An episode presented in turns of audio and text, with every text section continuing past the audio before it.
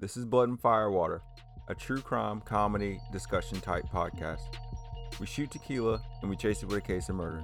Just as a disclaimer, this podcast contains mature content not suitable for all ages, so listeners' discretion is advised. I am your host, Rashad, and I would like to thank each and every one of you for tuning into the show. We promise not to be insensitive to the victims and respect their families. However, we will poke fun at other persons, places, and things involved with the case. And we will keep our opinions based on the facts of the case. We're not professionals and we don't pretend to be. Alright, so before we get started, we have some news.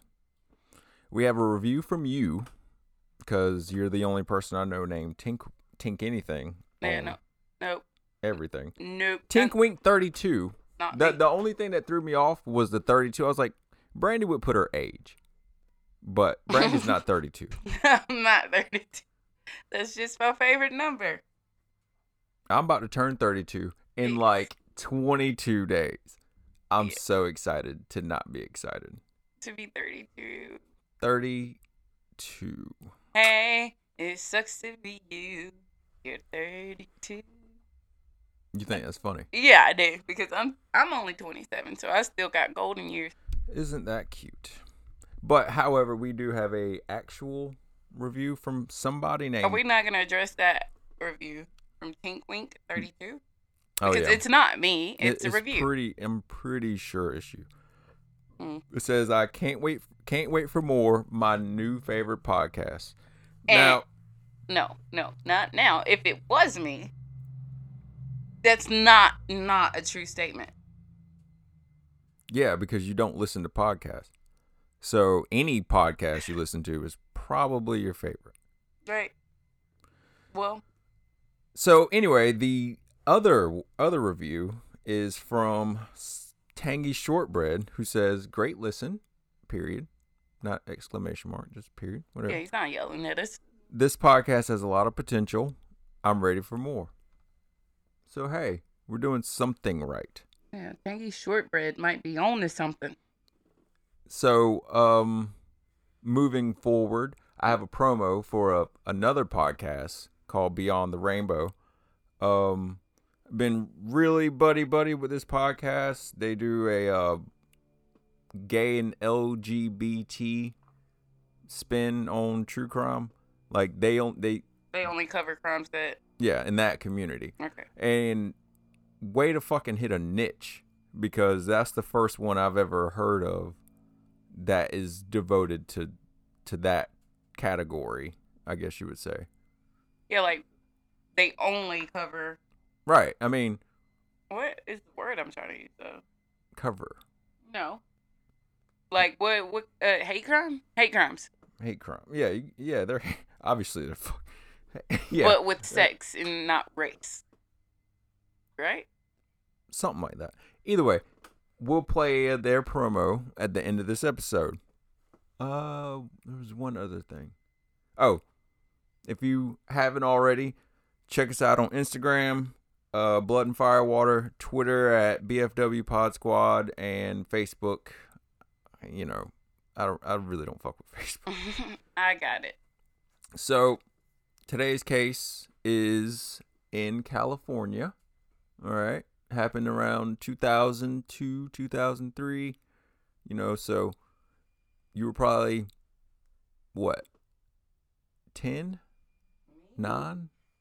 2002. Eleven. Wait, you were well, 11. Because I was born in '92. So yeah, eleven. Yeah, you were 11 years old. So you probably missed the the media coverage on this because I was too busy worried about Lisa Frank and Birkenstock. Lisa Frank and Birkenstocks. If you from '92, you know Yeah. I'm I'm you're not what? from '92. No, I didn't buy girly things in '92. Well, you know what I mean. Rocket Power and Doug. Shit like yeah, that. you were watching Nickelodeon. I I was on my I was about to start working and if in you weren't, you were 2002. no, because I was 11. You started working at 15, bro. You were already working. 14 actually. I lied on my application. True story. So Christmas Eve 2002 in Modesto County, California, police receive a call from Ron Grantski. He's Good a, save. huh? That was a good save. All right. He he reports that his stepdaughter, 26-year-old Laci Peterson, is missing. She's described as having short black hair, about 5'1 and 26 years old. She's also 8 months pregnant. A call from the son-in-law prompted her parents to seek a police attention. Yet he called out of the assumption that they that she was with them for Christmas dinner. Right. But she wasn't. She was No, she wasn't. missing. Among my circle of true crime friends and family, we all know the husband did it or had something to do with it. However, can investigators prove it? Today's case is the story of Laci Rocha and Scott Peterson. Laci Peterson was born May 4th, 1975, to Sharon and Dennis Robert Rocha and raised in Modesto, California. Laci worked on a farm from an early age and really liked gardening with her mother. After her parents' divorce, Laci and her family moved to Modesto, California, but she would return to the dairy farm with her father every weekend. When Laci was two, Sharon married Ron Grantski, who helped raise Laci and her older brother Brent. Laci was a cheerleader throughout middle and high school, and after graduating from Thomas Downey High School, she started to attend Cal Polytech.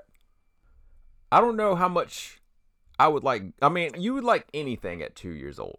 Like whatever you're doing, you like it. Like I should have. We should have got Marley control. washing dishes at two, and she probably would be like bomb as fuck at it right now. I know. Like, that's why they these children shows now.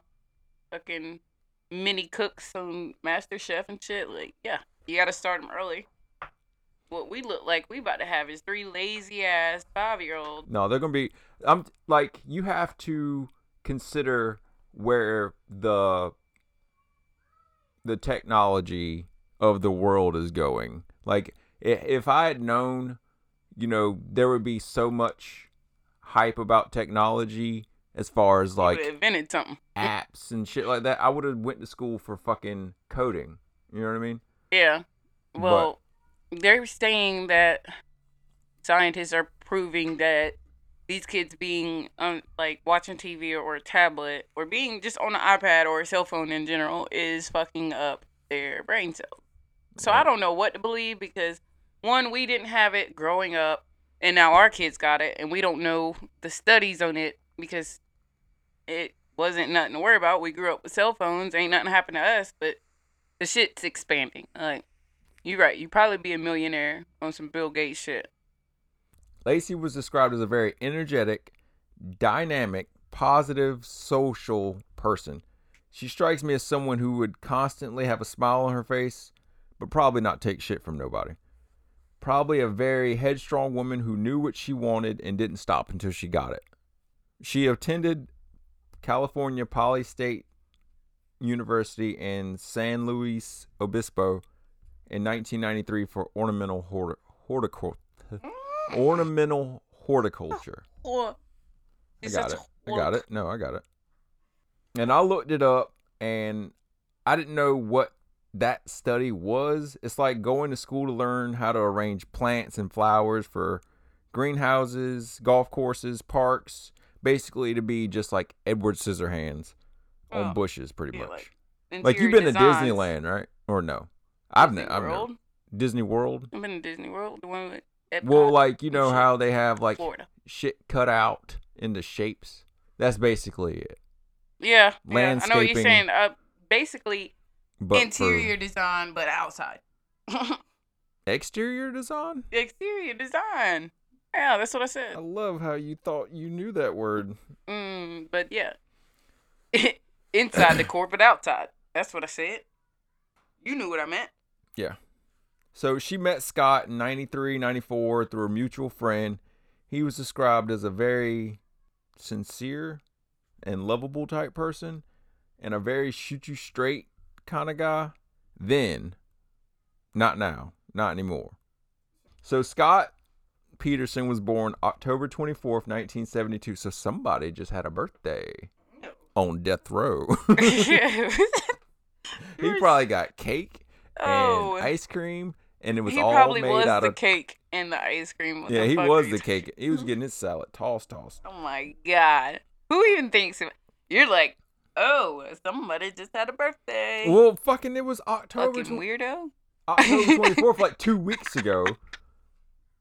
Kiss my ass. Uh, I wonder what he did on his birthday. Scott Peterson was born. Scott Peterson was born October twenty fourth, nineteen seventy two, right. in San Diego, and grew up in La Jolla, California. Now, tell me that you thought that said La Jolla. No, it's I not La did. Jolla. I've been like staring. You were like, I'm- Jala, I Jala, can't Jala. wait for him to say La Jolla. Jala. It's It's what did you say? it? Hoya. Oh yeah. I'm like It's Jala. Spanish for Jala. His father, Lee Lee Arthur Peterson, owned a crate packing company, and his mother owned a boutique called The Put On. I put on for my city. Scott started playing golf at an early age and became one of the top golfers in San Diego High School. In 1990, Peterson enrolled at Arizona State University on a partial golfing scholarship. He was later kicked off the team due to partying too much. He later transferred to Cal Polytech and majored in agri- agricultural business. Laci made the first move towards Scott, and immediately after meeting him, she told her mom that she had met the man that she would marry. Laci and Scott dated for two years, and then they got married on August 9th, 1997, at Sycamore Mineral Springs Resort in San Luis Obispo County, Avail, Avila Valley? Sure. Either way, that's a lot of words. I know, I read them. After graduation, Laci and Scott opened a burger joint called The Shack. Business wasn't that great in the beginning, as for most businesses, but it started to turn up, especially on the weekends. And in 2000, they sold the business to move back to Laci's hometown in Modesto to start a family. October of 2000, they purchased their three bedroom home on Covina, Covina Avenue. So it's Grand Tom to get the foundation of the family that they want to start over the next couple years. So at this time, they're they're dinks, double double, income. income, no kids. Like, double income. no I- I, love that now. I just found out what dinks were last night. So please Really? excuse me. Yeah, we talked about it. I was like, when we were doing our, our our rough draft, I was like, I've never been called a dink. Double income. double income, no kids. Laci's a substitute teacher, and Scott is a salesman for an international fertilizer company where he sold irrigation systems, fertilizer, chemical nutrients, and anything, you know, related to big farms, flower growers, primarily in California, Arizona, and New Mexico, saving money for the family that they wanted to start. Scott was bringing home about $5,000 a month before taxes. They're saving money for the family they want to start. She was probably bringing in about five thousand. No, Scott Scott was bringing 5,000 before taxes. So I don't think they were hurting for money, but we're talking about California. Laci was, you know, a substitute teacher part time. Substitute teachers don't make a ton of money. The average substitute teacher in California as of 2019 makes about 28 grand a year. Twenty eight thousand. Yeah, no, I can pull that easy, and so can another server that So- makes minimum wage plus tips. Like they're making like thirty five, forty thousand a month. Like Needless to say, teachers don't make enough money. teachers don't make shit. so she was part time. So let's say she made half of that. That's fourteen or fourteen thousand dollars. So Okay. like they, I don't, I don't feel like their her her income was matters. Yeah, matters. She she was making money for her and probably liked teaching. You know what I mean? Like an energetic person like that. Right now, she probably was just doing what she wanted and didn't even care about money because they had enough. So late Laci's other attention was focused on uh, becoming a great housewife. She she loved cooking and entertaining friends and family, and just overall practicing being a great housewife. She she wanted She you know to that. be a a, Laci was a gonna house mom. Yeah, she was gonna get it. Laci got what she wanted. December 23rd, that night, Laci had a conversation with her mom about the events of Christmas Eve. Like a dinner they had planned, you know, like a basic Christmas time dinner shit. Everything is planned out and executed the night before Christmas for some reason. According to Scott, after the phone call, they finished watching a football game, then they watched a movie, and they go to bed around 10:30 p.m. It's, it's important to remember that Laci went to bed in blue pajama pants and a white blouse. A blouse? I don't know. It was I, okay. It was a shirt. Like that's what the article. The article said A a blouse. blouse. Uh, yeah. I, I imagine it was probably a shirt. It, Like maybe like a V-neck. She's fucking pregnant. A blouse? Well, maybe the blouse is bigger. Like a grandma blouse? Like a what do you call it? A mammy? A gown? Nightgown? Nightgown? It was white. Whatever Is it what was. it Tanya wears? Shots fired. bang, bang. The morning of Christmas Eve in 2002, Scott got up around 8 a.m. to Laci already eating breakfast. She had to eat because she she was like super nauseous if she didn't eat. You know how pregnancy goes. I don't. You don't. So you have no fucking idea. I don't have the equipment. Scott says that she had a bowl of cereal. Scott says she had a bowl of cereal and a piece of toast, and that was you know breakfast. I guess I don't know. Like I usually drink it. a beer in the morning. Thing. He showered and Laci logged into the home computer at 8:40 to 8:45 searching for a scarf from the Gap website and a sunflower umbrella stand. Laci loved sunflowers. She had a I think she I think they said in the in the article that she had a sunflower tattoo. So like I'm about to go get a sunflower tattoo. And lace I don't on. even like flowers. They talked about what they had going on that day, and then they got to it. Scott loaded three large exterior umbrellas and a tarp into his truck, said hello to his neighbors, and then filled a mop bucket for Laci to mop the floor.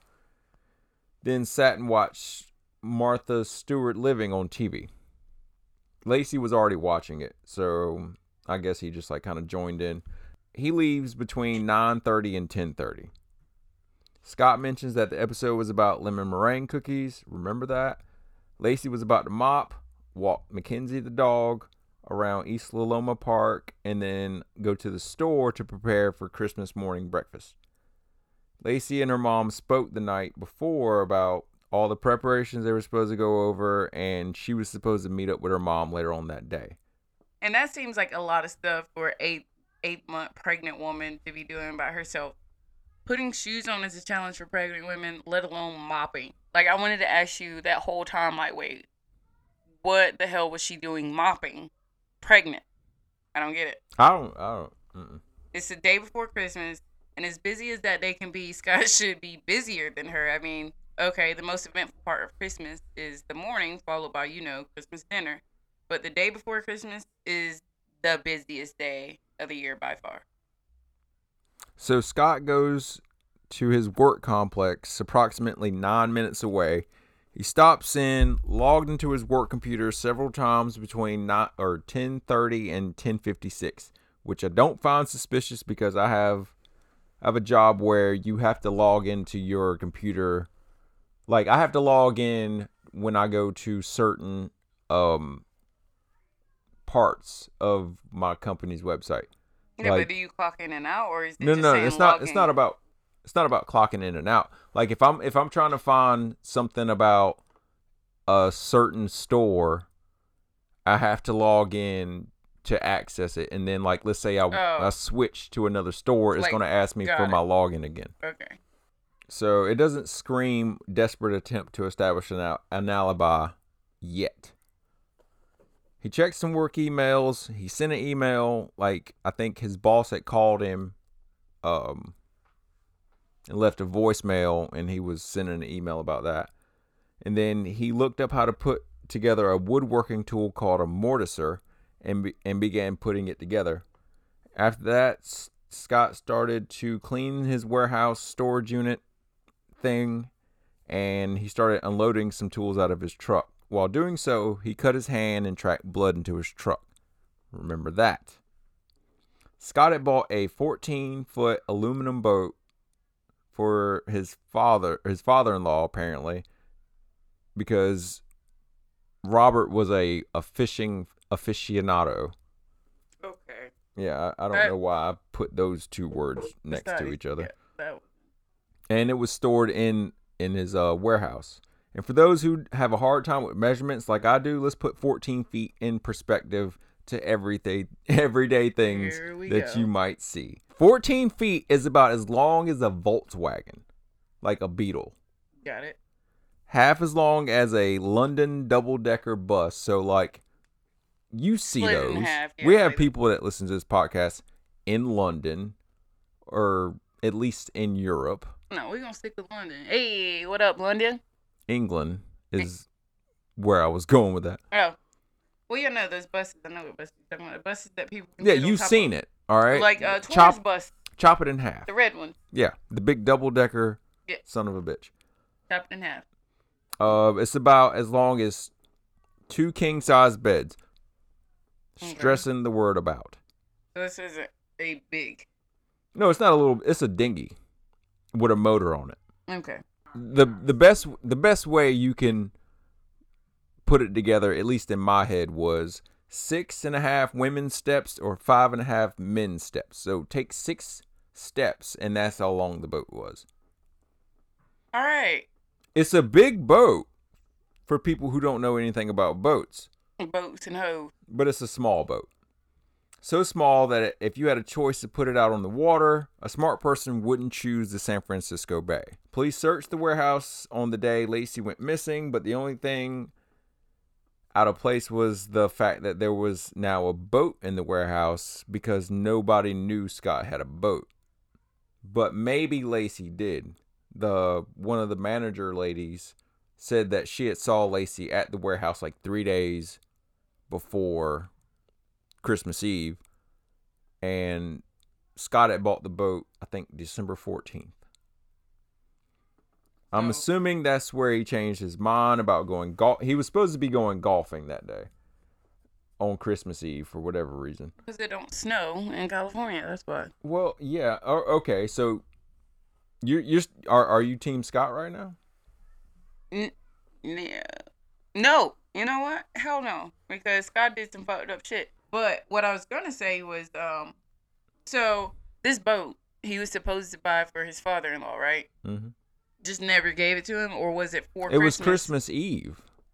So I- fool- he bought it in uh, December fourteenth. Okay, so it very well could have been, uh, for his father-in-law, or, or hear me out. It could be for some shit that Scott was gonna do that was fucked up. He could have been buying the boat to do what he needed to do in that boat. Well, he said he bought the boat for his father, for a cover. who is a fishing aficionado. well, a fishing dis- aficionado. I I just be disrespected if my son-in-law, who makes so much money, fucking buy me a 14 foot boat. That was just enough for him and some other person. Yeah, I mean, it's not a nice boat by any means. It's not a yacht. I'd be insulted. So I'm assuming this is where he changed his mind about going golfing because he was supposed to go golfing that day. He said it was too cold and he just needed to get the boat out on some water. So Scott hooked up the boat and he leaves the warehouse around 11:18 and drives to the Berkeley Marina in San Francisco Bay and his boat launch ticket is stamped at 12:54 p.m. I've never owned a boat. Thought about owning a boat or even like water that much know any nautical terms, don't like the beach. Oh, come on. You booked your room yet? I really don't know how imperative it is to just want to drive with a boat attached to your car for 90 miles. That's how far away the Berkeley Marina was from where he was. I looked it up and there's 11 other fishing areas, more particularly bodies of water in which he could have got the boat on in some in some water. So he gets out to the water.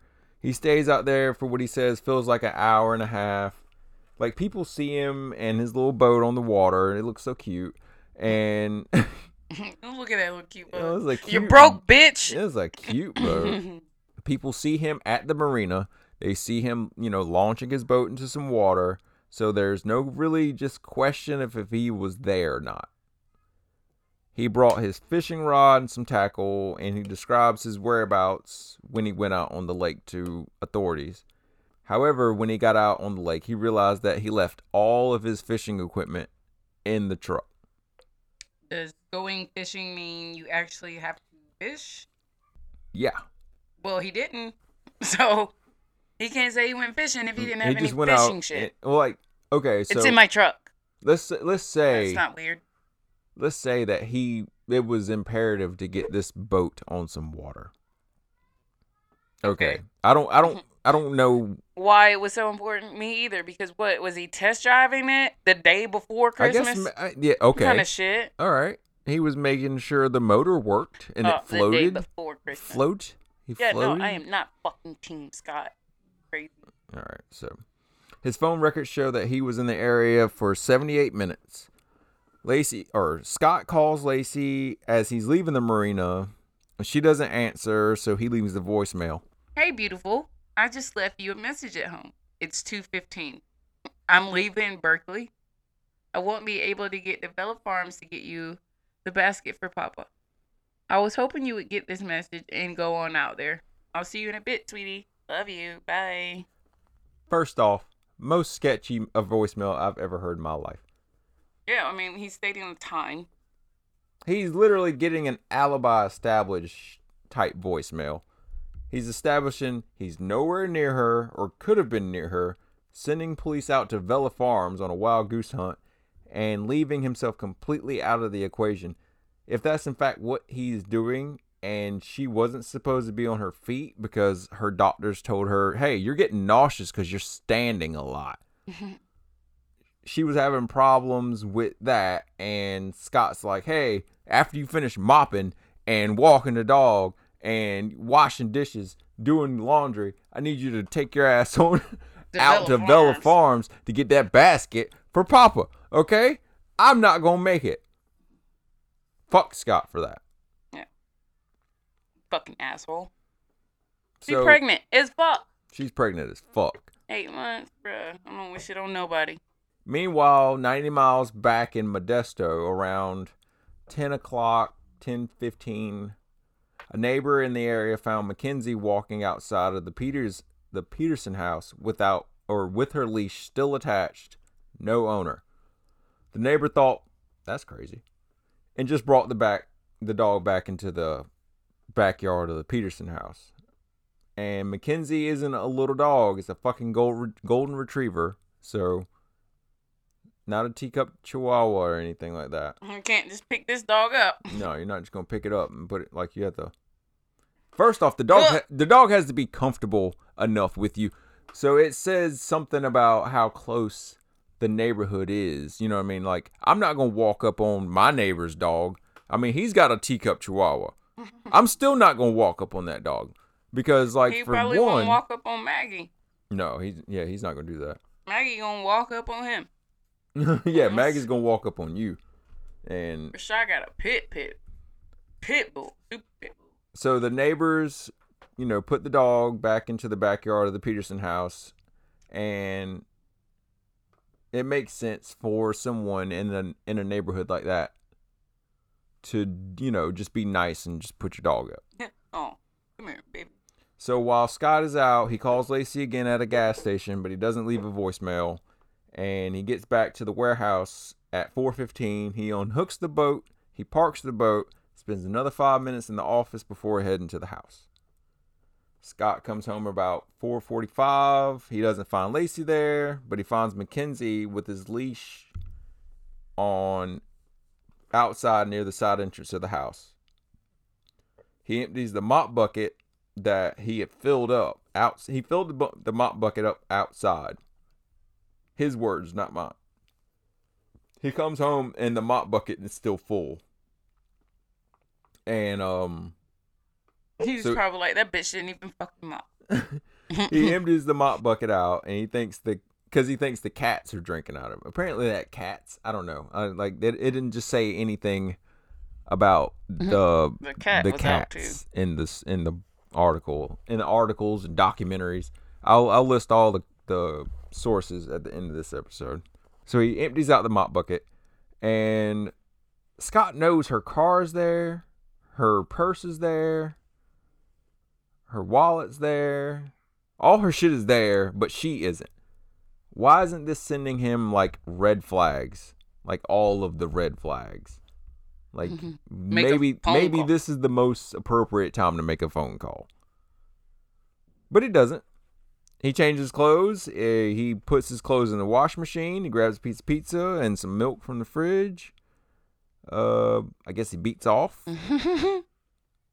His wife isn't home.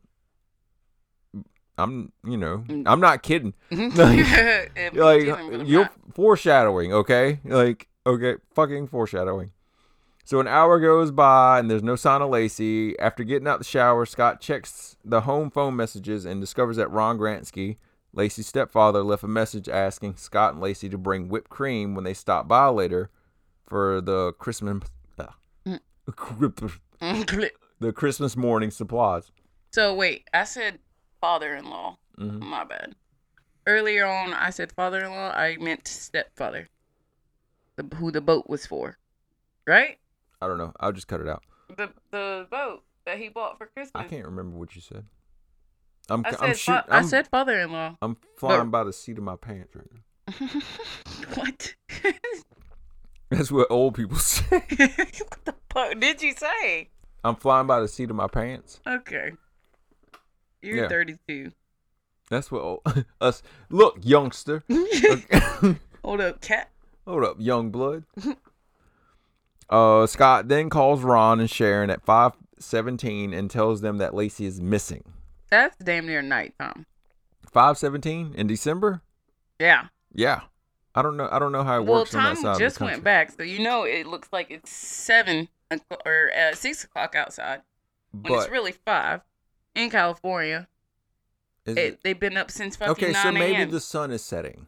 It's not down. Either way, he got his shit stamped at twelve fifty four. He got home at four forty five, and then he calls the police. Okay, like you said, an hour went. He I didn't said- call the police. He called the parents. Yeah, he called the parents. Okay. It still just seems like, bro, She had been all miss- her shit is at home. Yeah, You should have called them when you got there. flags all The- over the the- place. the- Just throw them. Yeah. Okay. Throw, throw throw all of the flags. Yeah, no, it's fucked up to call her parents in the fucking middle of the evening. They, hey, I don't know your daughter at, and you know she's pregnant, right? Yeah, Have you seen her? she had been missing for six hours at this point, like unaccounted for. Nobody knew where she was. So a question I would ask is how long is too long before the cops are called? Furthermore, why wasn't Scott the one to call authorities? Could he have? Well, yeah, 30 minutes went by without calling anybody after the initial, like, Scott calling the parents and being like, hey, I don't know where Laci's at. Do y'all? yeah, exactly. Do you, There should have. seen her? And, and what I'm what I'm getting at is there should have been two calls. It's okay to call the cops more than once. Like let's say you're getting your ass whooped, Mm. and you call the cops the first time, and 30 minutes goes by. You can call them back. He's like, "Hey, I'm still getting my ass whooped over." hey, where y'all at? Where are y'all? I called somebody, and So within 15 minutes of the initial 911 call, eight cops cars responded. That's a lot of cops. eight cars, B. That's eight cars. It's Christmas Eve. How like and then, and it's too like you driving by. It's too many to count. Like oh, eight one. lights everywhere. bro. So stick it like remember that. All right. Eight cars of police cars. Eight cars of police cars. Eight cars of cop cars. Eight police officers. at least eight police officers. Nah, two or eight cars. It was at least So two you're telling per, two you- per car. I was about to say, like, are you telling me like some cars drove themselves? Mhm, yeah. like there's only four cops. Eight cop cars. Like, what the Yeah, fuck? but- An investigation is immediately launched, and investigators are asking the family to meet out at East La Loma Park, where Scott said that Laci went. Police are setting up helicopters over the park, canvassing the neighborhood. While back at the Peterson house, investigators are talking to Scott. They're asking him if they can search the house, and he lets them walk through. Laci's car phone and purse were still in the house. No signs of forced entry, so all immediate evidence points to Laci just going to walk the dog. I guess that's something. I mean, she couldn't very well not even went back to the house. Like I told like you, she probably would- said, I "Fuck would walk my dog. Like if I were to walk Maggie, I would leave. I wouldn't leave none of that shit. Like what? No, no, I need No, my phone to do something while I walk because it's boring. I'll need my keys just in case I decide to go somewhere when I get back, and I need my wallet because it's my I'm a black person in America. like that's why. Shots fired. Bang bang. Scott's cars also searched bags of unopened fishing lures, a dry camouflage jacket, and a boat cover, along with the three large patio umbrellas were found. I guess back in 2002, it was just common to leave your phone. Mm, I was 15 and I had a cell phone, but it definitely wasn't common for 15 year olds to have cell phones. What I do know is if a woman has left her purse, her car, and her phone. I freak out. she's not. You're not going anywhere Mm. without that stuff. Nope, no, I'm not. If I feel like my purse or my wallet is not in my hand where I walk somewhere and had it and not leaving with the bitch, I just everything shuts down. So my question about what they found in his truck is why didn't the boat cover make it back on the boat? Either way, it leads no clues to Laci. Unasked, Scott hands over his parking receipt from going fishing that day. The the marina time stamped ticket. He's like, here you go. They didn't even ask for it. He just handed it to him. Here, take this. Like this is where I was. Don't ask me any questions about it because here we go.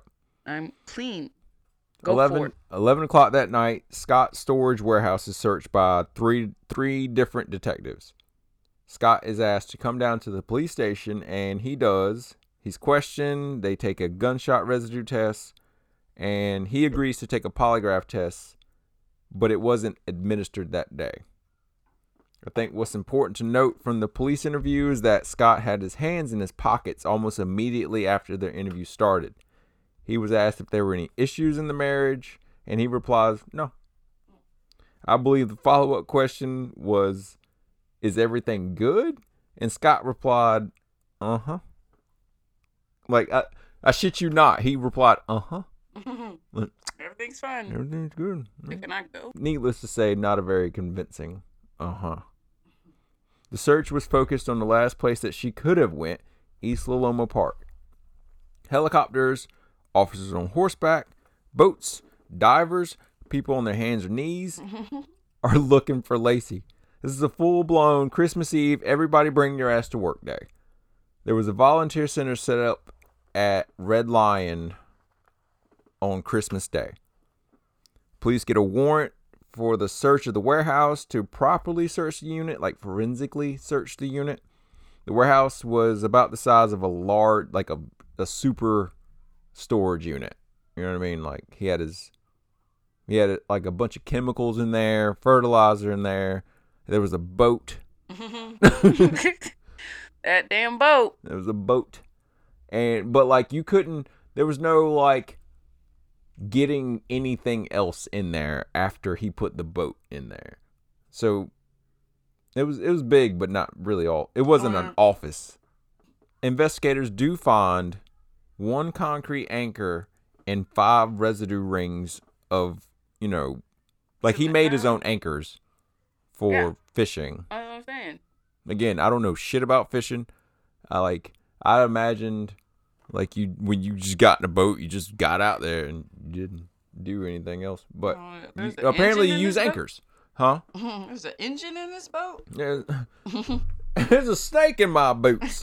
There's gas. You put gas in this too? So six anchors. Remember that. How many how many arms you got?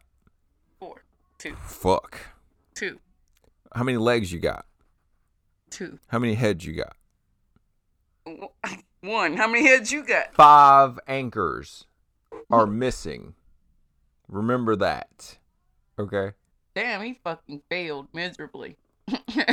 There's also a pair of pliers found with hair consistent of Laci's. Suspect hair, yeah, still circumstantial. So dog hair gets everywhere. yes. Okay. women's hair, y'all shed. Okay? So like you could be I wear weave when I'm You- doing like robberies and killings and shit, so my DNA doesn't get everywhere. smart girl. So while all of this is going on, you know, the cops, the search, the questions, all this, there's a robbery reported right across the street from the Peterson house.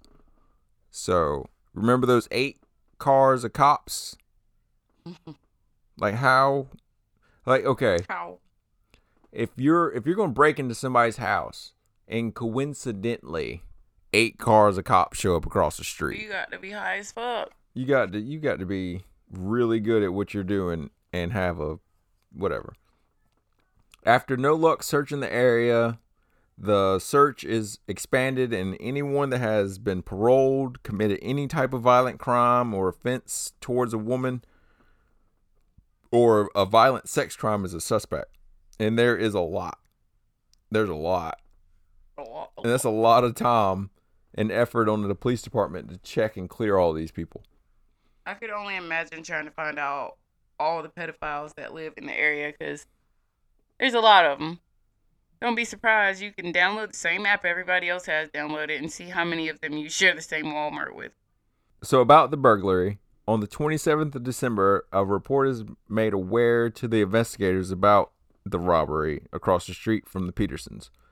The Medina family left for a two-day vacation on the 24th at 10:30 a.m.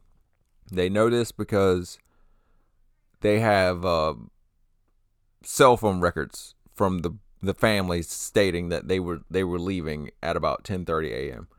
They returned on the 26th and knew someone had ran up in their house. The back door was kicked in and there were things missing like a safe, jewelry, money, whatever.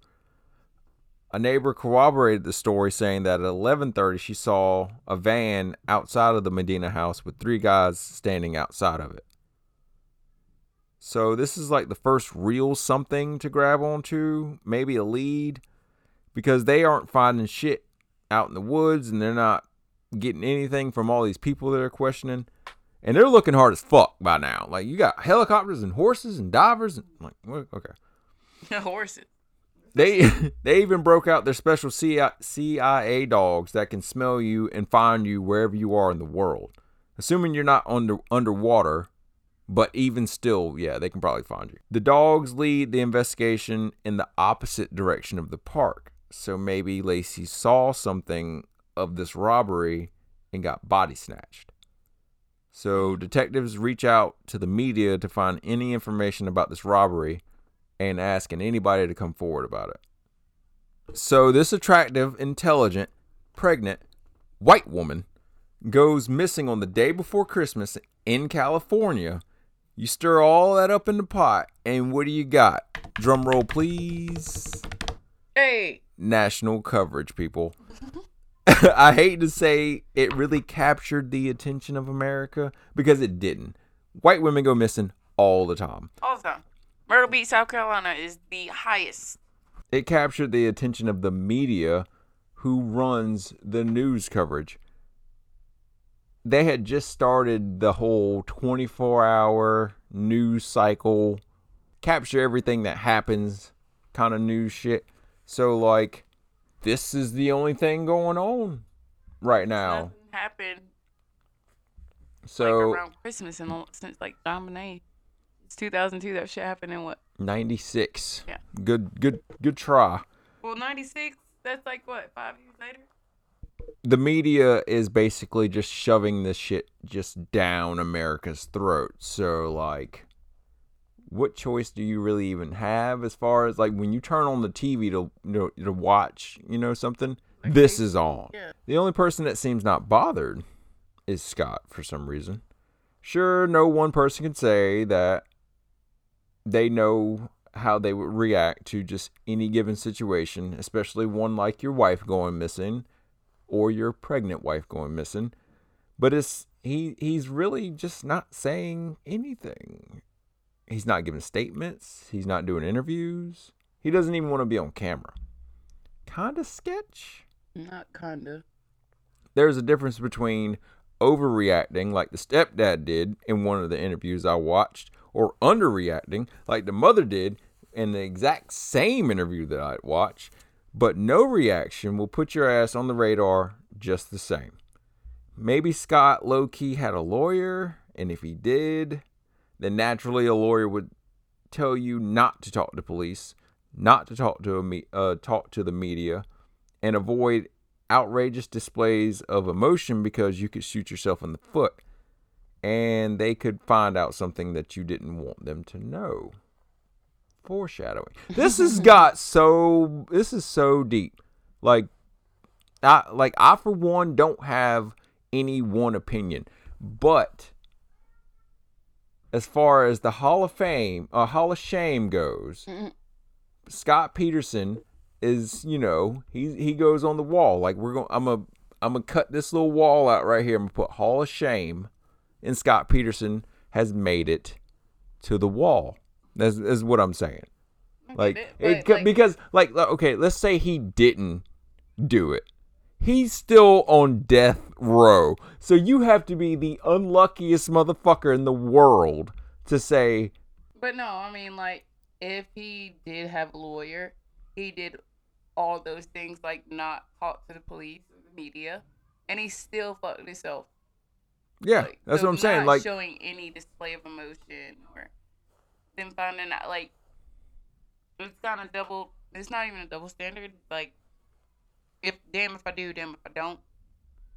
the date came for the polygraph test, and Scott had changed his mind about taking it. He had a, he had a conversation with his dad, and they agreed that he shouldn't take it. And by the way, fuck polygraph tests because like if you got like bad nerves, You'll fail it. you'll fail it. If you have like if you have to poop, I feel like like you might if just anything fail a polygraph mind, like don't take a polygraph. don't take a fucking polygraph. I'm going to make a shirt that says don't take the polygraph and I'm going to do a giveaway for it. So stay tuned for that. Mm-hmm. Hold your words to it, I need that. Investigators decide to comb through Scott's alibi, asking people to come forward to basically vouch that they saw Scott at the marina or his 2002 bronze Ford F 150 dragging his little dinghy out to the marina. Oddly enough, Scott, even in his absence from giving a fuck, mm-hmm. wasn't a suspect until now. For whatever reason. But Laci's parents are defending Scott. Her mother says, quote, if you knew Scott, you wouldn't have any doubt, unquote. Basically fluffing his character, further further making him look like, well, his story checks out and but then a bombshell drops. A blonde one. That was good, right? Like a good segue. Like Well, you've already said the mom was fluffing. So Lisa Frank word art, bro. A hundred miles away in Fresno, California, Amber Frey, a 27-year-old massage therapist and single mother of one, is in the midst of an affair with Scott Peterson, and she has no idea whatsoever about his missing wife. So she is in today's society the side chick. Her and Scott met through a mutual friend and went on a blind date. They hit it off and they went on a couple more dates. The relation- the relationship got to the point where she introduced her kid to Scott. Super big deal. If she was any kind of good mom, she definitely could have held off on that. Homegirl didn't even wait three months before breaking her kid into the situation new daddy. because they met November 20th, 2002. So Scott is Captain Savaho, Kate billowing in the San Francisco Bay wind, he's basically courting this woman at this point. He's sending her flowers, they're going out on dates, they're going to Christmas parties together, he's taking pictures with her, the whole nine. Probably thinking that, well, she probably doesn't watch the news because she's a woman she'll never see this national coverage of him and his entire family looking for his missing wife. But the media turns up the temperature on Scott because he's acting hella weird by not reacting at all. He's taking down pictures of him and Laci. He doesn't want to do interviews, give statements, or nothing. So the media just starts to to just like smart. yeah run up run up on him basically to force some emotion out of him. You know all about it because how shitty does it feel to be in an argument with somebody who's not arguing with you? So they they put Scott's ass in the hot seat now, and these news crews are sitting outside his house. There was a there's a there's a madhouse out front of his house. Like think verbally abusive paparazzi or maybe just paparazzi. Like I don't know. I've never seen paparazzi before. We've never we've never seen a whole bunch of people holding cameras Yeah, doing anything. Nah. Think if you go outside one day and 20 guys holding heavy ass camera equipment run up on you and like they say nah. What are you fishing for see?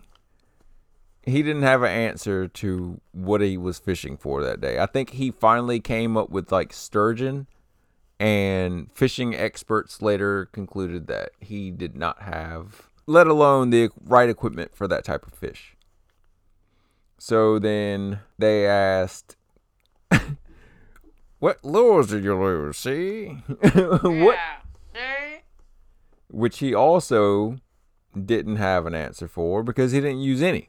So they, they, they started asking more aggressive questions like, Why'd you fucking do it, bro? oh, these voices. Nobody in their right mind would know how to handle this type of harassment Especially if they was talking like that. and it be legal. I can't think you got it. Oh, you're Nah, laughing. see? You're laughing, see? How'd you do it? Did you dump a body in the water, see? Huh? Is that why you took the boat out on the water, see? Where's the boat? Let me drive the boat, see?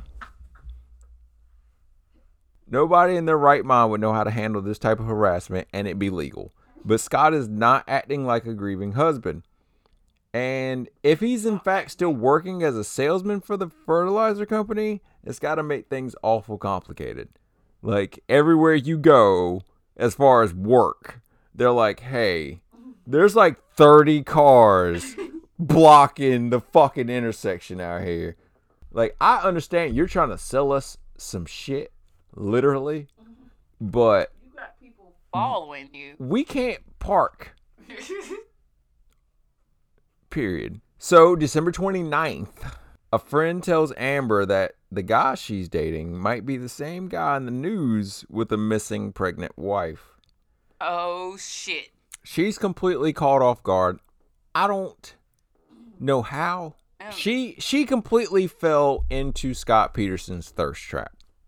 And for those of you who don't know what a thirst trap is, a thirst trap is the act of showing yourself in a more or less lascivious manner to attract the attention of the opposite sex, maybe the same sex, whatever you're into, and motivate them to slide into them DMs. One of many definitions of the expression, but the results are still the same. Amber slid all up in them DMs, and now she's implicated in the disappearance of Laci Peterson. She does the smart thing and calls the police first. Probably the smartest thing anybody does in this case. Lead lead investigator something Brocchini. I forgot. I know his last name's Brocchini, and I can pronounce it, but he's the lead investigator. The lead investigator, something Brocchini, is immediately on the phone with her. Like when she called the receptionist lady or whatever, like Homeboy was walking past her while she was on the phone with her. So that's how he got on the phone with her so fast. Oh, okay. Um, so he and another detective leave Modesto and head to Fresno. Amber shows detectives cards, presents, pictures, all from Scott. I mean, she's putting her whole ass out there. And the conversation turns damning when she tells investigators about a discussion of marriage. Not between the two of them, but if Scott had been married before. Now, this happened weeks before the murder, but Scott's response is the most fucked up. Scott told her originally that he hadn't been married and they met back in November. Like, not a month before all this shit happened. or at least a month, a month and a couple days. But he then changed his story, telling her that this would be his first holiday. He was married, but his wife passed away, and this would be the first holidays without her on December 9th. So, like a couple weeks before she was murdered, Homeboy already killed her in his head. Killed her off. Now, She's missing. She's not even missing yet, and she already gone. no, she's not. December 9th, she was alive and well. Now, he either thought this through, like methodically thought this through, or he's got to be the just, just the unluckiest person alive and still for some reason. So mean- put so putting himself out there to just openly admit to lying about being married, then saying who he's married to is gone. Amber didn't know how to take this. So she didn't ask how the wife died. She just kind of was like, "Oh, not going to touch that." And that's probably the best move she could have made. Detectives devise a plan to keep Scott talking to Amber and record all of their phone calls. Like, oh, all of their phone calls. There's, there's a lot of phone calls. December 31st, 2002, New Year's Eve, Scott calls Amber and says he's at the Eiffel Tower in France, celebrating the new year, popping bottles and enjoying the firework on one of their dates, he told her that he would be in Europe around Christmas for business, and that's all well and good. However, that's not where Scott is. He's actually at a candlelight vigil for his missing wife and unborn child in East Loma Park. The cops knew where he was, and Amber knew who where he was too, but my man's on the phone talking to her like he's at the fucking that fucking Eiffel Tower. So I got a small bit of the transcript from that conversation. You're going to be Amber. I'm going to be Peterson. You're Frey. I'm Peterson. All right. So this is a reenactment of that of that clip because I can't stand her voice and I can't stand his voice. So we're we're going to do this. You read it however you feel like is necessary and I'm going to do the same. All right. Are you having a good time? Amber, hey. Happy New Happy New Year. Happy New Year, Scott. I wanted to call you. Thank you. Amber, are you there? Yeah, I'm here. Amber! I wish you could hear me. I'm um think there's um I'm um near the Eiffel Tower. Yeah, that's where I'm at. And, and the New Year's celebration's unreal. The crowd's huge. the crowd's views. Amber! the crowd's huge. Amber! Yeah, I'm here. Amber! If, if you're there, I can't hear you right now, but I'll call you on your New Year's. Oh. All right.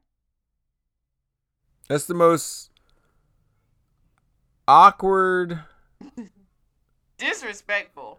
Hilarious moments ever to be recorded for evidence I've ever heard. He's literally like, "Oh my god, it's so pretty. My friends Pascal and Henri are just kicking it. We're we're fucking doing numbers out here in France. Super super super cringe. Please know now that they're dealing with a practice pathological liar. I think the professional term for that is salesman for short. They should have known from the jump he was already a salesman, and salesmen are dangerous people to deal with. Yeah, in any any asset. Have you ever bought something you didn't want, need, or have any practical use for? Like my season pass to the Greenville Swamp Rabbits hockey team? Or the Children's Museum. Say less. I know now that he was able to dodge bullets and jump through hoops and not be implicated to the point of being a suspect. But the power of pussy will weaken even the strongest man. And he drops the ball there. Maybe he was supposed to be in France for business, but this unfortunate disappearance caused him to stay home and he had to keep a lie going. The ABCs of a salesman always be closing. At this point, he's either trying to close a relationship with Amber, maybe thinking, I could say I'm in Europe, I'm gonna stay in Europe, this relationship is over, I'm dating fucking Russian supermodels now, I'm done with you. Or maybe this case will blow over and I can come back and I can make this my new baby mama. Whatever. Doesn't matter. Either way, investigators are now aware that Scott is covering something up. They announce foul play the day after New Year's and they dive into Scott's whereabouts, keeping tabs on him. Dozens and dozens of phone calls have been recorded and listened to by police, and they're praying that he slips up and says something about Laci. But all of these phone calls are super, super cringe. And I don't know how Amber was even able to keep a straight face. Like, he's promising her that their relationship's going to get better. He misses her and he wants to hug her. I know where your raggedy ass at, and little do you know is I'm playing you. What she get out of it? Well, it might have sounded like Amber might have sounded like a whole retard or a whole idiot. Yeah, but she she was actually the best salesman in this story. She had to sell the fact that she was still in this relationship with somebody and didn't know that his pregnant wife was missing. That's a salesman right there. She got a book deal out of it. I know. But right now, Amber is the best part of this investigation. And on the right side of the investigation, which is the best move for her, in my opinion. There's over 29 hours of audio, and I would have blown my cover in 15 minutes working with police. You like he lying. he's literally on the phone, like, "Hey, I know. I can you heard hear shit. me?" And she's like, "Yeah, I shit. can hear you." she's like, It sounds like a whole bunch of people around talking. It don't sound like fireworks and you being in France on top of some buildings. staring like at no, he's trying to pretend like I can hear the background. It sounds. It sounds like a visual. it's no what he's like trying to to prove is like hey the reception's bad so he's like i can't hear you and he's like just sitting there waiting for the bitch to be like We're I in can- the same state. it's the same time like you look look at your phone bro I'm gonna call you back on your New Year's. What? this is all right after weeks of recording amber's cover is finally blown and one of the pictures that she gave to investigators made it to the national enquirer that tabloid newspaper that's at the end of every grocery aisle. So they had no hesitation in breaking the story because it was so popular in the media. What syndication would not publish this turn of events? Police rushed to warn the parents before they found out in the grocery store aisle. Needless to say, they're no longer Team Scott. Oh yeah, nobody, nobody yet. Just, just putting that out there. I don't, I don't, I don't want anybody to forget that we still don't have a body at this point.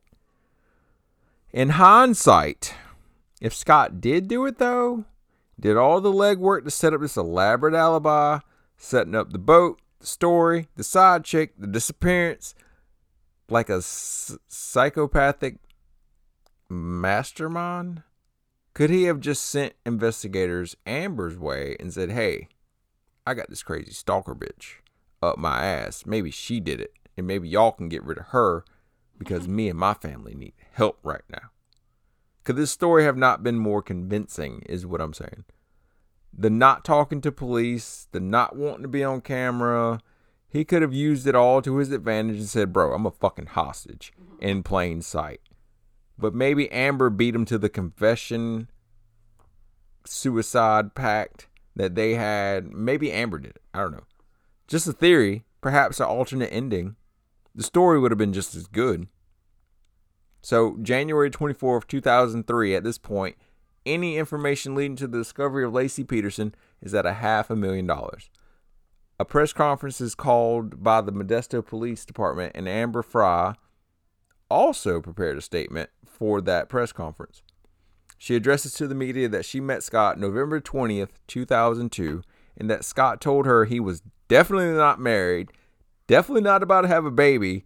Their relationship was romantic. Okay. And when she found out that he was involved with the disappearance, she immediately called Modesto police. I mean, like, did you watch the interview? She was fucking froze at the podium in front of all those cameras. I mean, my nerves would have shut down. I would have passed the fuck out. Oh yeah, I would have passed out. Like I'm, I'm, I gotta sit here and and tell y'all like, hey, I've been Rashad fucking this dude. But I ain't got like nothing to do. Of blood. He would have. He would have fucking passed out too.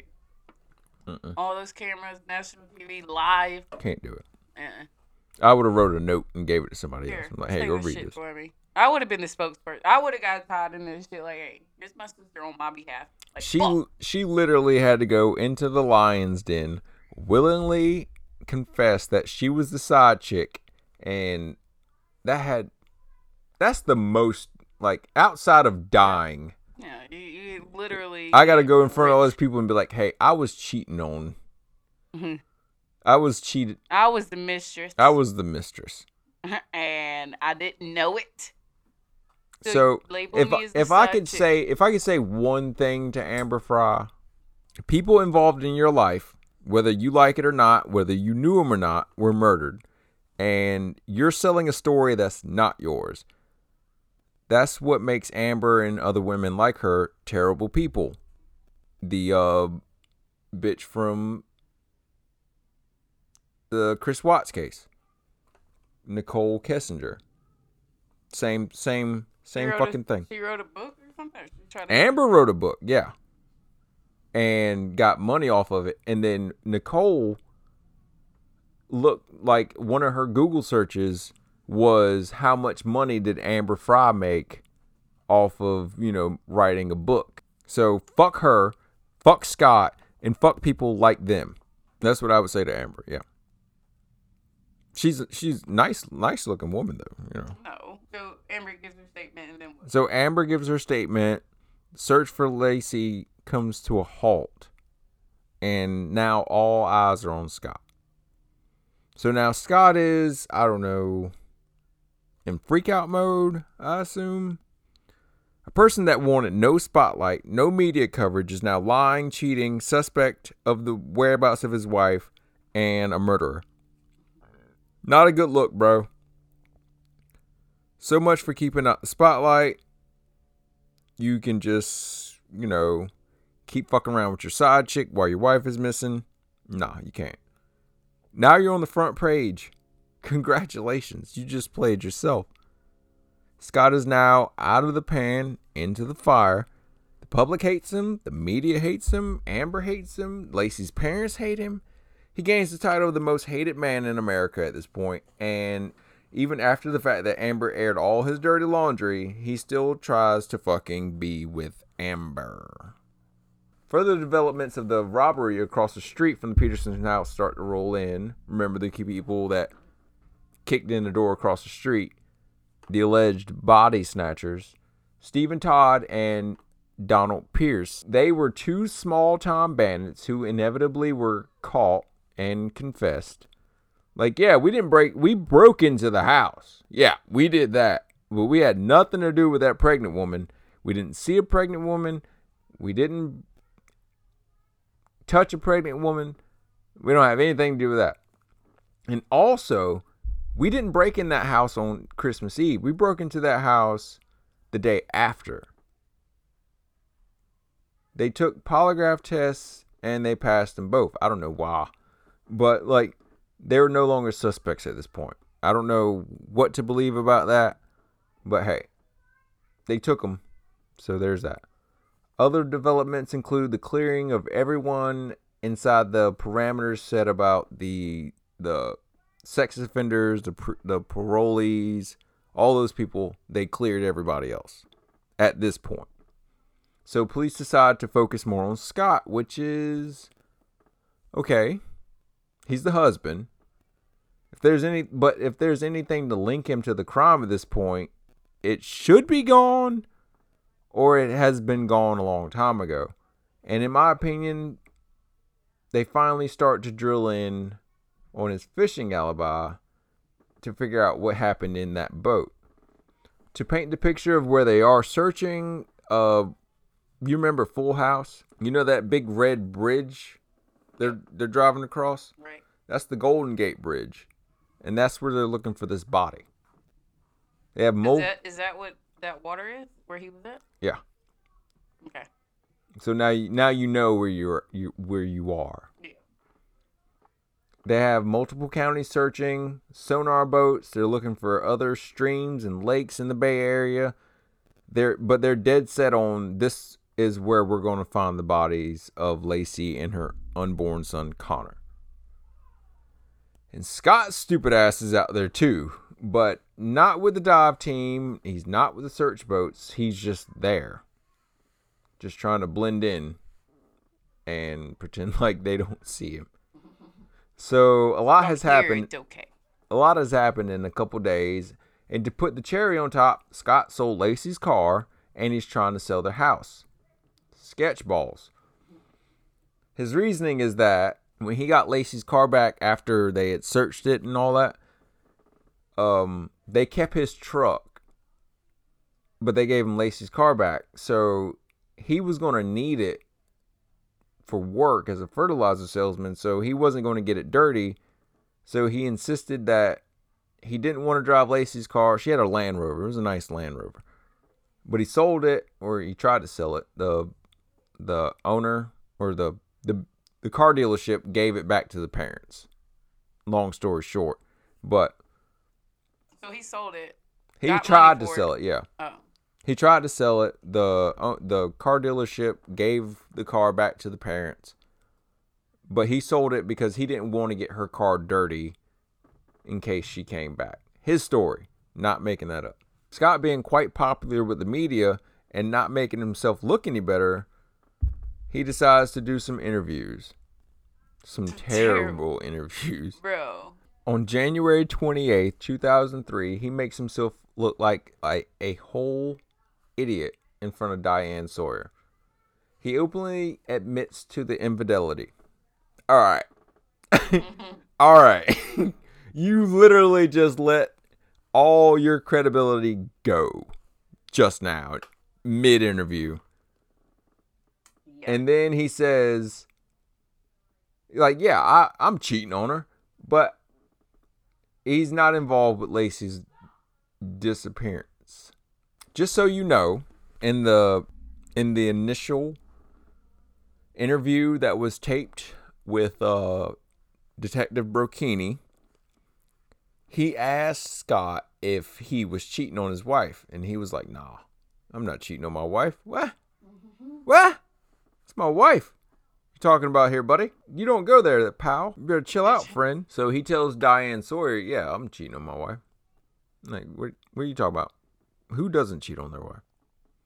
So, La, He tells Diane, or Diane asks Scott. He, she's like, "Did you, did your wife know about it?" And Scott's like, "I told my wife in early December."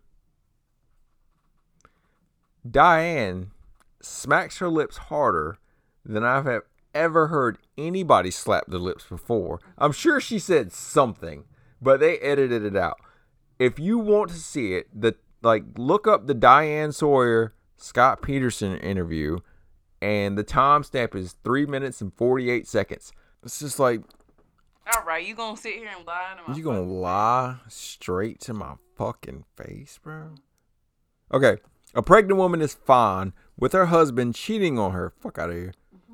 All his credibility is fucking gone. Poof. Right in the middle of a sentence. He literally said that he was not cheating on her the day investigators interviewed him, the day she went missing. She's like, Please think you did it. And he's like, Where's the proof?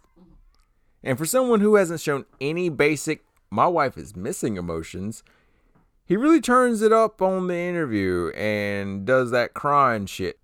Remember the vigil call to the to Amber? Media asked why wasn't he on stage with the rest of the family? He says this isn't about us being in front of the camera. This is about us to work to bring home one person who hurt the most. One person, not two people. There's two people in that one person, or there's There's two people in that one person. Yeah, you you know what I'm saying. She's Yeah. pregnant. Okay, like She is with child. he's he's she is with child, and he is not. I don't He think I've heard him say the word Connor about the entire time.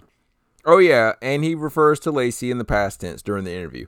Police are just watching this interview among the other couple interviews he does. Like he does a couple local interviews and they go just as bad as that one. And they're just slowly building their case.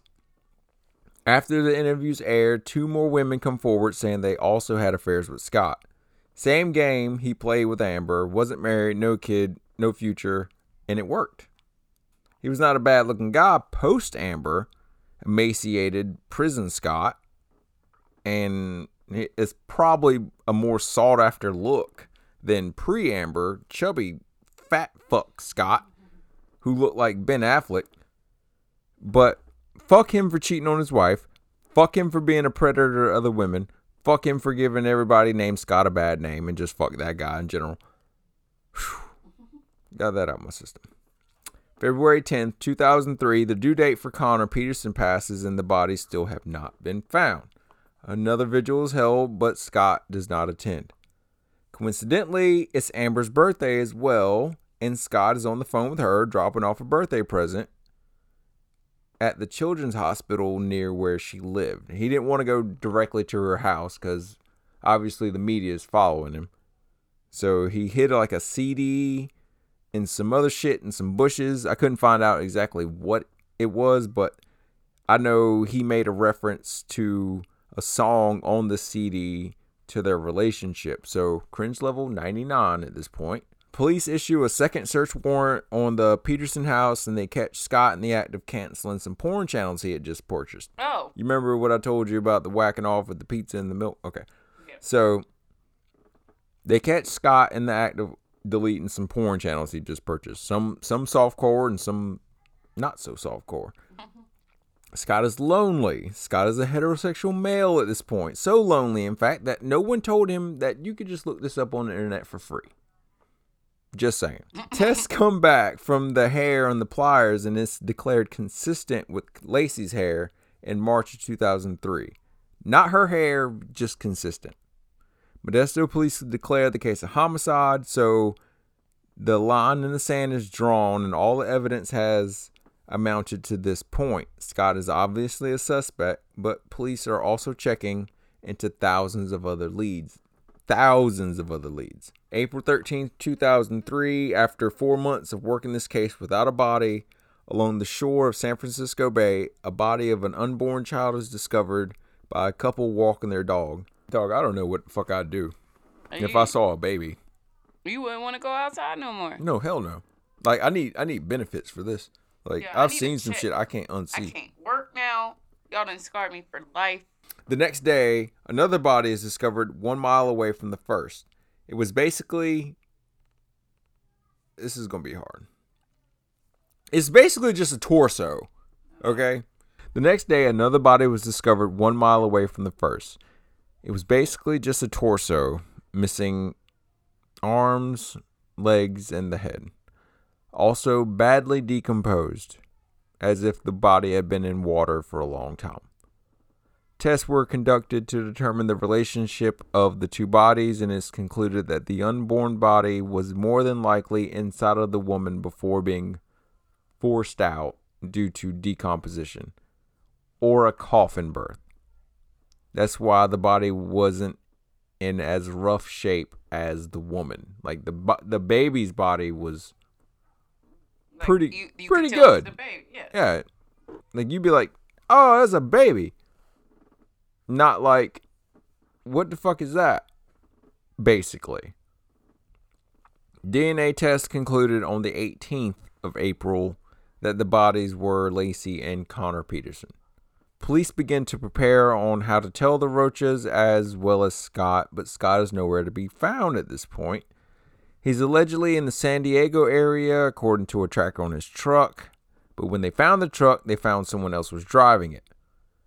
He was eventually tracked down by a phone tap, and when they found him, as far as the media is concerned, His appearance had changed. Like he dyed his hair, he dyed his goatee.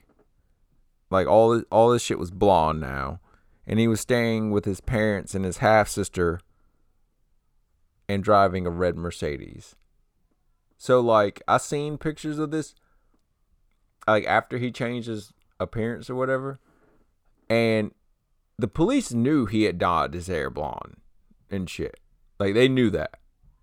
But this is the first time the media found him and was like, "Oh, he changed his appearance. So what the fuck?" What are you doing, bro? You So your hair for, like partner? like well, I mean, I'd dye my hair too if it meant that it wouldn't get my burger spit in. If I ordered some food somewhere and they knew like, "Hey, that's there's Scott consequences. there's Scott Peterson out there in the drive-through. I'm about to take a dump on his burger." Mm. Like I dyed my hair too, but I get it. But fuck Scott. All right. An arrest warrant is issued, and they track they track him driving super stupid, hauling ass down the highway.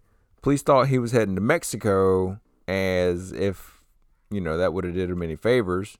He whips into Torrey Pines Golf Course at 11:15 a.m. Scott is arrested and charged with the murder of Lacey and Connor Peterson. On his person in the car was $15,000 in cash, three credit, three credit cards, camping gear, dress clothes, a map of Fresno with directions to Amber's workplace, 12 Viagra tablets, several pairs of shoes, his brother's ID, three different cell phones, rope, knives, children's books, a shovel, pictures of him and Laci. He could have been crossing the border. He could have been climbing a mountain. He could have been going to a job interview. Nobody really just knows why you keep all that shit in your car. But he claims that he was just going golfing. Coincidentally, Out of all that shit. coincidentally, no I golf clubs yeah, are found. you golf clubs. Know, no golf clubs though. Kinda suspect? Whatever. He's the most hated man in America at this point, so changing your appearance, I get that. Saying that you're living out your car, I get that. But fuck Scott. Everything else in the car screams, I'm running away and I'm going to BTK Amber Frey. Rope, knives, hunting, sh- like, what the fuck? The trial began June 1st of 2004 and was moved to Redwood City because there was no way he's going to get a fair trial in Modesto. Because of the media coverage, I doubt he was going to get a free fair trial anywhere in America. Scott hires a high-profile case lawyer, Mark Geragos, to defend him, and Amber also lawyered up and hired Gloria Allred to represent her. There was a gag order instated on the case so it en- wouldn't end up like a media circus like the OJ case did. There were multiple jury members dismissed throughout the case because the jury was not sequestered. The first juror, Francis Gorman, was released due to misconduct.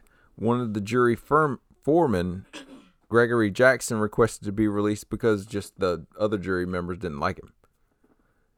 They were able to watch the coverage from the media, talk to friends, talk to family members about the case, and even just give interviews. His lawyer, Mark Geragos, concentrated their defense on the lack of evidence and downgraded the circumstantial evidence, but he didn't hide the fact that Scott was, in fact, a total lying, piece of shit, manipulating, disgusting, cheating person on Laci, but he wasn't a murderer. There's no blood, there's no DNA, and multiple sightings of Laci wearing black pants and a white shirt after Scott had left to go to work. So, how could she have done it? Or how could he have done it? He also suggests that the fetal remains of the baby Connor was or were a full term baby and that someone had kidnapped Laci until the baby was born and disposed of, of the bodies in the San Francisco Bay. So the evidence the prosecution had was the hair on the pliers, the cement rings from the other anchors that could have weighed the body down, the affair with Amber Frey, and him telling that and him telling her that his wife was already dead. His severe lack of emotion throughout the search, buying porn channels, changing his appearance, buying a car in his mom's name, and also selling Laci's car and also trying to sell the house they lived in. The defense team took action against the claim, stating that it would be impossible to uh, to dump a body in the bay because the boat would capsize. Remember, it was a little boat, little bitty guy, and they performed a test for the for the jury to watch on video. The judge said that it wasn't admissible because it wasn't scientifically accurate. There's no way to recreate the the the waves that day of the murder to like whatever day they recorded it. It's like they brought in like a hydrologist, like somebody who stutter, studies fucking waves, and was like, "Bro, I can't tell you this is right. Like, it doesn't make any sense." So the judge was like, "Hey, you can't use this because, you know, you're not using the same boat for one. You're using your own fucking boat, and the the the weather was different. So this isn't admissible. Also, that it looked like the guy was trying to make the boat tip over too. So they used the boat like what Peterson had, but it wasn't the exact boat. So the judge allowed the defense to use the exact same boat, like Scott Peterson's actual boat, but the defense turned it down. So they they got to move on. Obviously, they're not going to go with that. They start saying that people saw him and the boat at the marina, and no one saw anything outside of the norm in his boat. But no one from the marina that day Scott was fishing testified in court. Not because they weren't admissible, the defense just did not get them to the stand. I don't know why, and that's probably his biggest downfall in that case. A fertility specialist, Charles March, would later take the stand, whom the defense thought would break the case open, stated that the baby had died a week later than the prosecution's claims. His theory was based on a June 9th home pregnancy test. After cross examination, prosecutors told March that no medical records relied on this June 9th date and this home pregnancy test that Laci had taken. March became nervous, flustered, and asked that the prosecution, quote, cut him some slack. Needless to say, March lost all credibility from his statements that day, and the jury laughed at him. So here, here are theories. These are these are not my theories. I'll give you my theory, but these are theories. The satanic cult theory. However, the search dogs led police to the middle of the street, and witnesses say a brown van, the same van that the woman had seen, the the witness that saw said they saw a van that day. She said that there was a van, you know, in the area, and police tracked down this van of this satanic cult, and they searched it, and there was no evidence of Laci ever being in the van, never touched the van, anything like that. Yeah, there was some satanic cult in the area, and some woman had died, and you know, pretty close to the way Laci was murdered. Nobody knows how she was even killed. Yeah, no, there's like, she had two she had two broken ribs, but like you're in water, bro. Like that Yeah. shit might have happened in the water. Yeah, I mean, imagine all the shit trying to eat her too. Yeah. So you got this badly decomposed body that's been just washing around. wanna see a picture? Yeah, you want to? Yeah, God. Can you? The Wet Bandits. This theory, for lack of better words, is dumb in my opinion. However, not not possible. I find it hard to believe that burglars would, for one, take it among themselves to kidnap and murder an obvious preg- an obviously pregnant woman, then dump the body in the San Francisco Bay. Now remember, eight cars of cops converged on the, uh, Peterson house on the 24th, and the defense believed that the mur- the robbery, the murder, the robbery happened the same that same day, and an immediate media circus followed them. How could a burglary happen? Why wouldn't burglars even try to? Why would burglars even try? Yeah, good cover to hide in broad daylight. Of you know of the consistent media coverage, but that's just stupid. However, Scott's whereabouts had been blasted on TV nonstop after the investigation started. So if they in fact did do it, and they just had this body, Now they know where to put the body to frame Scott Peterson and, you know, get away with the shit.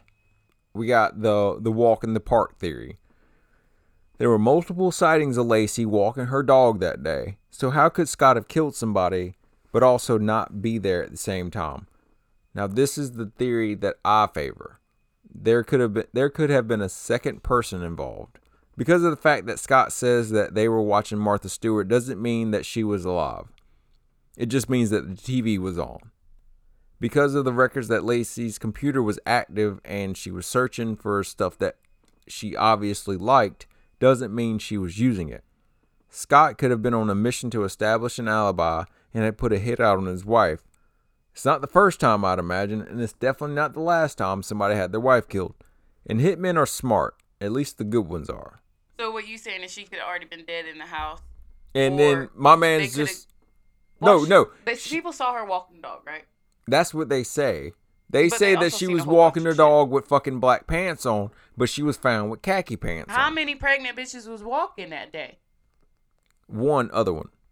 Oh, There are two more theories I need to get through. I wonder. i- I, I get it, but what if Okay. he suggested, right. he suggested that she walk the dog, and hmm. what if she would have said What is she doing on her goddamn feet?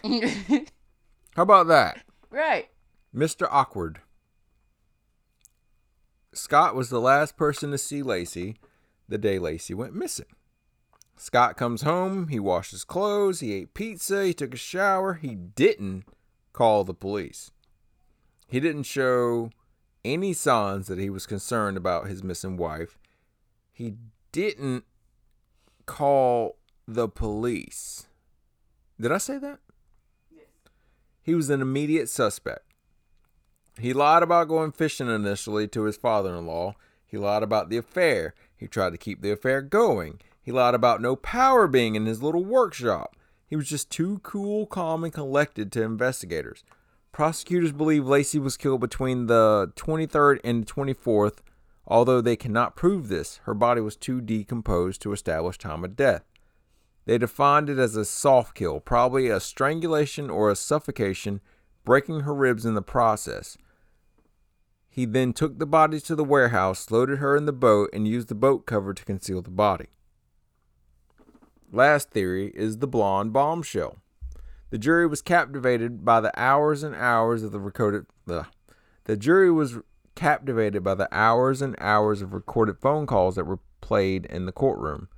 The lies about being in Paris during the vigil, the lies about being in Europe in general, saying that he was already missing his wife, continuing the pursuit of her infection, uh, affection, Oh, saying that she was already missing and continued the pursuit of her affection, just super cringe. The verdict six men and six women were in charge of sealing Scott's fate. After multiple jurors were dismissed, deliberations started over and over. People quit, people were removed. Some people were too emotional because they were just looking stuff up online. It's just a real shit show in that courtroom, even though they tried to not have it. November twelfth, two 2004, the reading of the verdict was allowed on audio feed outside of the courtroom for the circus outside. The reaction from the crowd was heard throughout the courtroom. People are screaming, cars cars are honking. It's compared to the Roman Colosseum. Scott Peterson was found guilty of first degree murder with special circumstances of Laci Peterson and second degree murder of Conner Peterson. Because of these two murders, Scott is now eligible for the death penalty. The penalty phase began on November 30th and ended December 13th, and he was sentenced to death by lethal injection. March 16th, the judge ordered Peterson to pay $10,000 towards Laci's funeral. October 25th, a life insurance policy Peterson had on Laci was given to her mother. It was like a $250,000 life policy, life insurance policy. Hey, I got that one. Peterson's auto appeal was filed on July 5th, 2012. So, like, if you get the death sentence, you get an auto appeal. Like, you don't have to actively try and get an appeal. It's just going to happen because the state's going to kill you.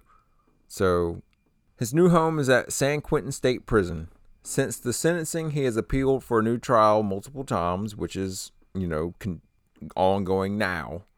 He says his lawyers were terrible and he blames them for not getting eyewitnesses that saw Laci that morning to the stand because if anybody saw her after 10 a.m., that meant Scott is innocent beyond reasonable doubt, thus not giving him a fair trial. The prosecutor could not prove how or when he had time to do this according to the established timeline of events. His family believes he was set up.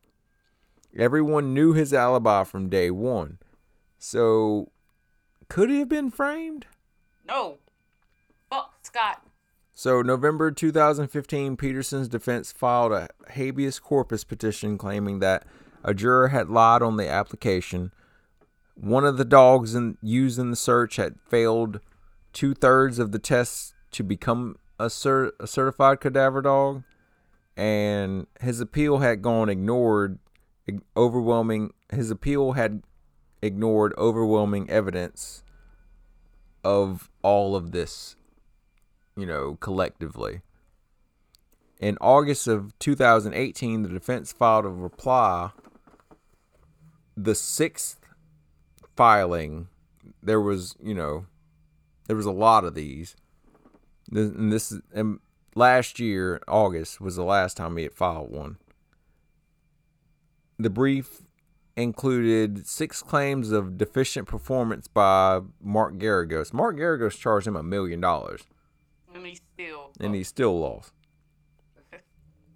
Such as failing to call experts in fetal growth, the dog scent thing, and how bodies of or how bodies move in water, making empty promises about uh exonerating like he Mark Geragos said at the beginning in his opening statements, he said that he was going to prove without a shadow of a doubt that Scott Peterson was fucking innocent. And then he lost. And then Scott got the death penalty. The worst. That's the worst. Like, Worst. bro, worst. All right, so yeah, like I would want to appeal to, like, bro, like you did a the- million dollars? a B? million, a milli, five and a half months. That's all. He only worked five and a half months, and got a million dollars. Like, Yeah. So I would like to um, give this opportunity to uh, explain the law that was set. Uh, if I can get the uh, Unborn Victims of Violence Act, or Laci's Laci and Conner's law that was established after this whole case, you know, went through. Uh, the Unborn and the Unborn Victims and Violence Act of 2004 states that an embryo or fetus in utero as a legal victim if they are injured or killed during the commission of any of over 60 listed federal crimes of violence. The law defines child in utero as a member of the species Homo sapiens at any stage of development who is carried in the womb. So, you kill a baby while it's a baby, uh, fetus. a fetus, that's murder. I thought was that just- should have been something without saying, Yeah, is what you're saying. is what I'm saying. Yeah, I thought it was a thing before it was a thing. So, shame So- on us. Yeah. Ah, it's terrible. That's that's the first case of our holiday uh, crime spree uh, that we're we're covering. If you like the show, please don't hold out on us. Be Like, sure to check out our. Instagram. We're on Instagram at Blood and Fire Water Podcast. Uh, follow us on Twitter at BFW Pod Squad. Um, Facebook, yeah. If, Yeah, if you want to like, do that, follow, and It's- all of it. it's basically the same thing that gets put on Instagram, and I'm on Instagram more than the other two. So be sure to like, or or or if you want to just send us a message, go to or send us a message at um blood and firewater at gmail.com. Yeah, that's it. Check Stay out our alert. check out our uh, Patreon page. Uh, the link is in our Instagram bio. If you want to donate to the show, buy us a shot. Give us a shot. You know, help us out. Suggest what we should drink. One dollar. We we also have a, a God mode tier where you pick the case, you run the show. So thanks for listening, and we hope to catch you on the next episode. Stay alert. Stay alive.